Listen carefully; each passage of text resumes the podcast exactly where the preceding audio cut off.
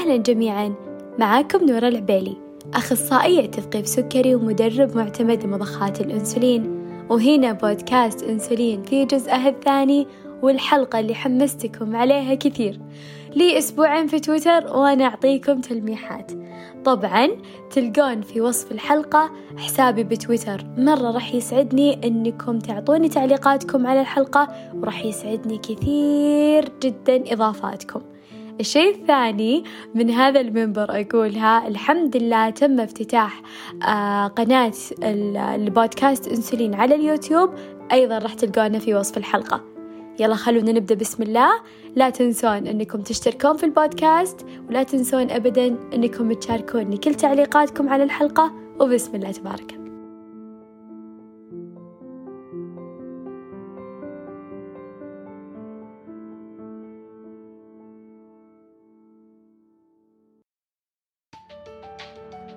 تأتيكم هذه الحلقة برعاية تطبيق اثنين للسكريين وهو أول تطبيق سعودي يهتم بالتثقيف والتعليم عن داء السكر. في عيادات أونلاين تريحكم من الزحمات وبتواصل أسهل مع فريقكم الطبي باللي يتناسب مع احتياجاتكم وأوقاتكم. تلقون رابط التحميل في صندوق الوصف. حملوا تطبيق اثنين الآن.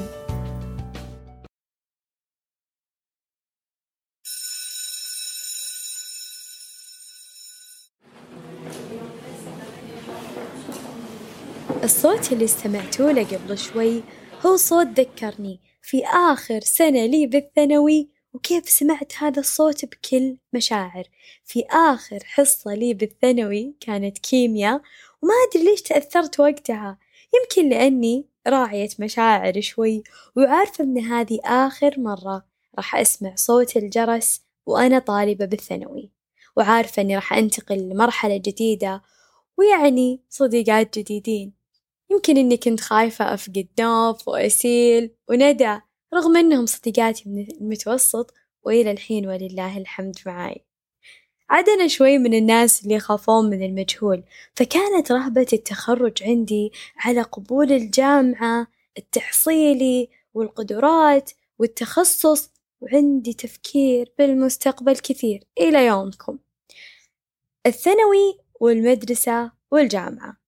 لها من ذكرياتنا الكبيرة واللي تاخذ حيز كبير وله مكانته عندنا وما يمر وقت إلا وتذكرناها. أكثر شي كان يقروشني فيها موضوع الاختبارات لأن الموضوع مرتبط بمستقبل.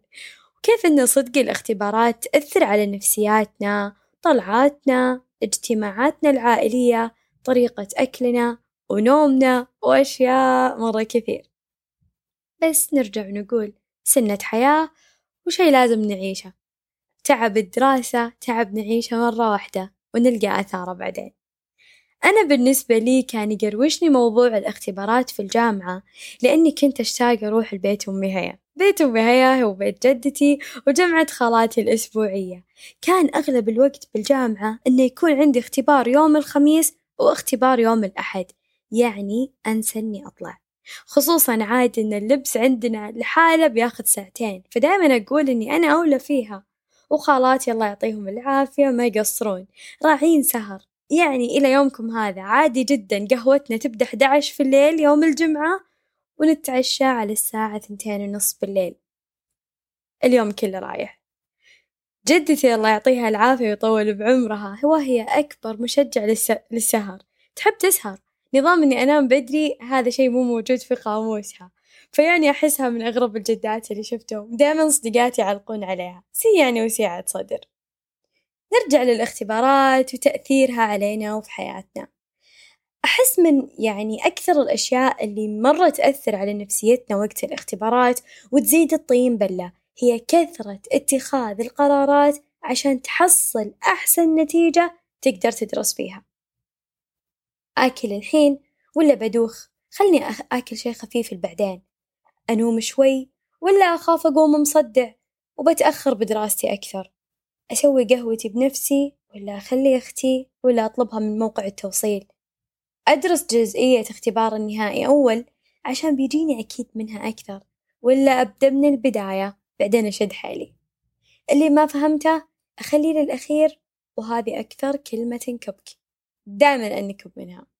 غيرها وغيرها من القرارات الطويلة اللي نسرح فيها وتزيد علينا الضغوط النفسية وتخطيطنا لإدارة الوقت. كل هذا طبيعي. كطالب كل هذا طبيعي. بس طالب ومضغوط ومصاب بالسكري النوع الأول هنا بيختلف عليه شوي. السكري يتأثر بكل شي تقريبا بحياتك. يتأثر بالنوم والقوم وشرب الموية يتأثر كثير بصحتك النفسية. فتخيل مع كل هذه القرارات اللي لازم إنك تعيشها عشان تحصل على أفضل الدرجات لازم تشيك على سكرك. ممكن يكون مرتفع ومنكد عليك ويأثر على جودة دراستك. ممكن تتخربط الأمور عندك لأن سكرك هبط. يمكن تاخذ جرعة وما تشتهي تاكل. أو فجأة يخلص الحساس ولازم تحط واحد ثاني وتنتظر على بال ما يشتغل. ممكن فجأة ارتفاع ممكن فجأة هبوط. وتعيش من بعض التقلبات اللي تخرب عليك بعض الأمور. فيتعرض مصاب السكري في فترة الاختبارات للخبطة قوية بسكره. وهذا طبيعي بس المهم المهم إن الواحد يعرف في هذه الفترة كيف يدير سكره. ببعض التكنيكات الحلوة اللي إن شاء الله بنتكلم عنها واللي بتساهم بأن سكرك يكون بالنطاق في وقت أطول شوي. عشان تجيب إن شاء الله ال A plus أو الدرجة اللي تبيها بالقدرات والتحصيلي ويسهل أمركم. شاركونا نجاحاتكم في تويتر وشاركوني في تويتر كل شي تبغونه. أول شي لازم تعرف إن الضغط النفسي يحصل. مع قل النوم والأمور اللي تسبب مقاومة أنسولين حتى عند الأشخاص الغير مصابين بالسكري. فمع مصابين السكري ترتفع المقاومة عندهم والموضوع يحتاج إنك تاخذ أنسولين أكثر عشان توزن أمورك. وبما إني كنت طالبة في يوم فأنا أعرف إن كل اختبار يفرق عن الثاني. لو كان عندك اختبار قدرات ولا اختبار من المواد السهلة أكيد الضغط بينهم بيكون مختلف. لو كان اختبارات شهرية أو بدت اختبارات ال final برضو بيكون الموضوع مختلف. أهم نقطة وأول نقطة لا تقارن سكرك أو وضعك بوضع أحد غيرك لأن كل جسم يختلف من جسم للثاني من وضع للثاني. في ناس من النوع اللي يذاكر أول بأول فلما تجي فترة الاختبارات تكون الأمور أهون شوي عليه يمكن يكون سكر أحسن منك. عادي. في ناس لا تحب إنها تضغط نفسها وقت الاختبارات وأنا منهم. أنا ما أحب أذاكر أول بأول صراحة. أحب أضغط نفسي في كل اختبار. خلاص يعني وقت الاختبارات هو وقت الاختبارات عندي. بينهم أحب إني أكون مريحة. فكل هذه العوامل تختلف من شخص للثاني. وهنا بتشوف فرق سكر فلان عن سكر فلان. أهم شي لا تقارن نفسك بأحد.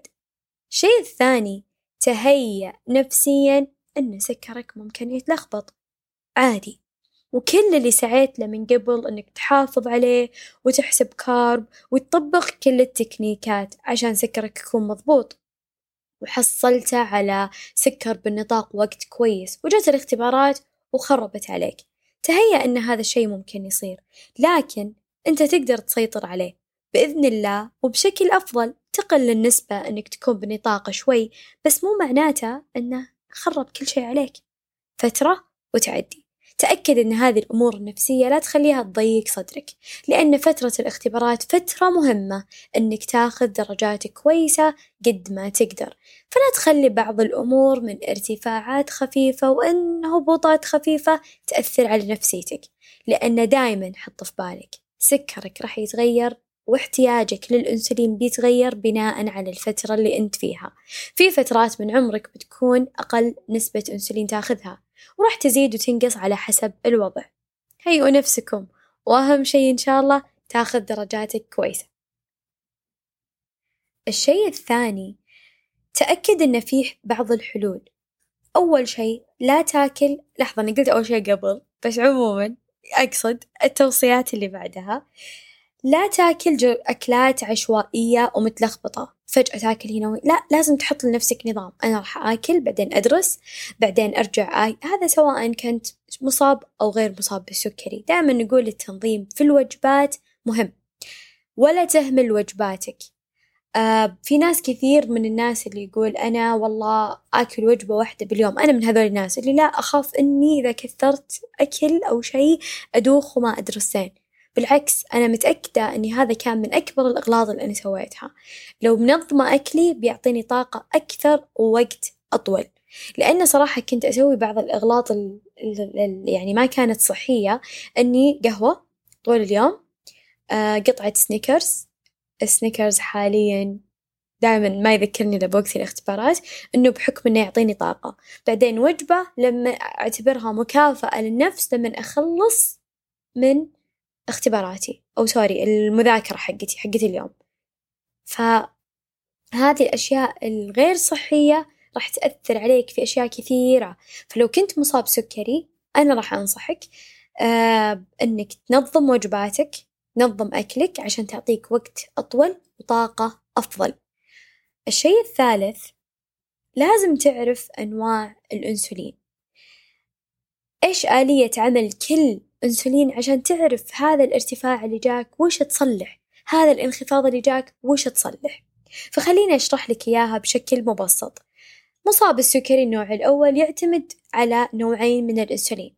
أول شي اللي نسميه المنظم أو اللي مرة باليوم وجرعة الأكل أو نسميها البرتقالي إذا أنت تستخدم الإبر البرتقالية أو خلينا نقول سريع المفعول عشان تكون الصورة أوضح. إبرة طويل المفعول. زي ما إحنا قايلين تشتغل في جسمك على مدى أربعة وعشرين ساعة. تاخذها مرة واحدة باليوم. إيش وظيفتها؟ وظيفتها إنها تحافظ على سكرك بين الوجبات وأنت نايم لأن الجسم على مدار اليوم يحتاج أنسولين. هذا الشيء الأول. الشيء الثاني جرعة سريع المفعول أو اللي قبل الوجبات أو اللي نستخدمها عند التصحيح الارتفاع هذه مدة جسمها في آه، آلية جسم آلية عملها في جسمك أربع ساعات. تقريبا. هذه بشكل تقريبي أربع ساعات. فإذا أنت أخذت جرعتك خلال الأربع ساعات الجاية هذه إذا أنت جاك ارتفاع أو انخفاض فالمشكلة منها؟ إن جاك ارتفاع فأنت حاول إنك تشوف الوجبات اللي بعدها. فعلا يمكن مقاومة الأنسولين مع الضغط النفسي قلة النوم وهذه الأمور زايدة عندك المقاومة فتحتاج أنسولين أكثر. لو قاعد يجيك انخفاضات بشكل عام آه، من بعد أخذك لهذه الجرعة معناته أن الجرعة عالية عليك. طيب جرعة المنظم لو أنت قاعد تصحى على ارتفاعات لاحظتها مع الضغط النفسي والأمور اللي صايرة وما إلى ذلك قاعد يصيك يجيك ارتفاعات على غير العادة. تحتاج طبعا بالرجوع إلى فريقك الطبي أنك تحتاج أنسولين أعلى عشان تغطي هذه المقاومة. بشكل بسيط إيش يعني مقاومة الأنسولين؟ يعني أنت لو تاخذ عشر وحدات من المنظم كل يوم وأمورك مضبوطة. مريت ببعض الظروف اللي خلت يعني سكرك شوي يرتفع سببت لك مقاومة. يعني كنا جسمك قاعد ياخذ ثمان وحدات ووحدتين مش قادر يستفيد منها. مقاومة مش قادرة تدخل للخلايا بشكل مضبوط. فيصير عندك ارتفاع. فوش تسوي؟ تزيد الجرعة عشان الزايد يروح واللي مفروض إنه يضبط يدخل خلاياك وتصير أمورك مضبوطة. ترى هذه بشكل مبسط. طبعا هذه الأشياء كلها لازم نرجع لفريقنا الطبي ونسألهم عنها. بس أنا أقصد أنه أنت لازم تعرف وش أسباب هذا الارتفاع اللي قاعد يجيك أو الانخفاض عشان تعرف تصلحه. أيضا من الأشياء اللي تصير أنه يكثر أكل الدهون في الاختبارات وفي آخر الليل. فهذه من الأشياء اللي لازم تفهمونها شوي إنه ممكن الواحد بعد وهو مصاب سكري نوع أول إذا أكل الدهون يرتفع سكره مو على طول. يرتفع سكره بعد ساعة ساعتين أو ثلاث ساعات من الأكل. لأن سبحان الله الدهون تبطئ عمل امتصاص السكر. فيرتفع السكر بعدين ما يرتفع في وقتها. فهذه من الأشياء اللي لازم تنتبهون لها. إذا أنت أكلك في الليل في دهون تحتاج أن أنت تقسم الجرعة. وهذه من الأشياء اللي قد تكلمت عنها في واحدة من تغريداتي على تويتر. راح أحط وصف ها في, في وصف الحلقة رابط هذه التغريدة. كيف تقدر تقسم الجرعة عندك؟ وعلى حسب النطاق على حسب سكرك على حسب أشياء كثيرة. إن شاء الله أنكم تستفيدون منها. الشيء الثاني هذه بعد مفروض تعرف إذا قمت على سكر مرتفع لازم تعرف وش الأسباب. هل كان بعد العشاء؟ لأن عشاك مليان دهون فأكيد راح تتأثر من بكرة، فمو على طول الواحد بعد على طول يروح يغير في جرعة المنظم أو لمستخدمين المضخات، يروح على طول يرفع البيزل أو يزيد ضخ الضخ الأساسي في فترة الصباح، لأ لازم تنتظر وتحلل بعض الأمور، طيب الشي الثاني يا طويلين العمر بالسلامة، يمكن هذي الحلقة الوحيدة اللي ما قلت هذي الكلمة. عندنا الجفاف، الجفاف هو من أكبر الأغلاط اللي تصير لكل الطلاب، فما بالك بمصابين السكري النوع الأول وقت الاختبارات. التركيز يكون على القهوة والقهوة يعني تسبب الجفاف، الشي الثاني قلة شرب الموية، ودايمًا هذي من الأشياء اللي نوعي حولها. إن الجفاف ممكن يودي إنك ترفع حموضة الدم عندك حتى لو كان سكرك في النطاق، حتى لو كان سكرك في النطاق، حتى لو كان سكرك بالنطاق، لأن الجفاف يزيد من احتمالية الحموضة الكيتونية أو حموضة الدم، فلازم تحرص على شرب الموية زي ما قلنا. وهذي كلها تقريبًا تكنيكات ممكن إنها تساعدك عشان سكرك لو نزل عن النطاق شوي لعلها بإذن الله تكون سحابة صيف وتعدي، أهم شي لا تضيقون صدوركم، حاولوا إنكم تركزون إنكم تحصلون على درجات كويسة، مو معناته إنك تهمل سكرك بس إنك تعرف لمن تجيك الارتفاعات أو بعض المقاومة بسبب قلة النوم والضغط النفسي. ويعني لا تكبر يعني كل اختبار تمر عليه، والله العظيم هذي من الأشياء اللي أقول يا ليت الزمن يرجع فيني أعدلها، لأن كان الاختبار صغير. كبير. مذاكرت له زين أو ما ذاكرت له زين بكون شبه متضايقة منهارة نفسيًا. ما راح أنام ما راح آكل ما راح أسوي شي سواء صغير أو كبير، فلازم الواحد صدق يهدي على نفسه شوي، الركادة زينة لأنه والله الاختبار اللي دخلت له متوترة ما حليت فيه زين، حتى لو كنت مقطعة نفسي من سنة، والاختبار اللي أدخله وأنا نايمة شوي أفضل، مرتبة وجباتي، متوكلة على الله وهذا شي مفروض أقوله من بداية الحلقة، التوكل على رب العالمين، ضيقة الصدر مع أي اختبار أو شيلة هم طبعًا حنا في النهاية قاعدين نسعى لتخصصات معينة عشان نتخرج بمرتبة شرف عشان ندخل تخصص نبغاه أو عشان عشان لكل الأهداف اللي إحنا نبغاها، لكن هذا الشي بيأثر على سكرك فأنت المفروض تعرف كيف تتعامل معاه ويعني بهذي الأشياء كلها، وأهم شي التوكل على رب العالمين، وإذا رب العالمين أكرمك بإنك يعني تذاكر إلى وقت متأخر نصيحة. لا تنومون إلا وإنتم مصلين الوتر ومتوكلين على ربي. وبسجدة طويلة تدعي فيها بكل ما تتمناه، والله راح تلقى لها أثر جدًا كبير في حياتك، صلاة الوتر خصوصًا مع مذاكرة الليل أحلى شي تحط بعدها راسك على المخدة، فالله يسهل لكم يا رب العالمين، شاركونا نجاحاتكم نجاحات السكريين دايمًا تهمنا، وصدق لأنها تنعكس على مجتمع السكري كامل، الله يوفقكم في اختباراتكم ويسهل عليكم، أتمنى إن الحلقة استفدتوا منها وأتمنى إن الحلقة أفادتكم كثير، شاركوها مع من تحبون ومع كل طلاب السكري المصابين بالنوع الأول، أيضًا لا تنسون إنكم تشتركون في البودكاست وتضيفون حساباتي في تويتر، أتمنى لكم راحة البال وسكر أطول في النطاق يا رب العالمين.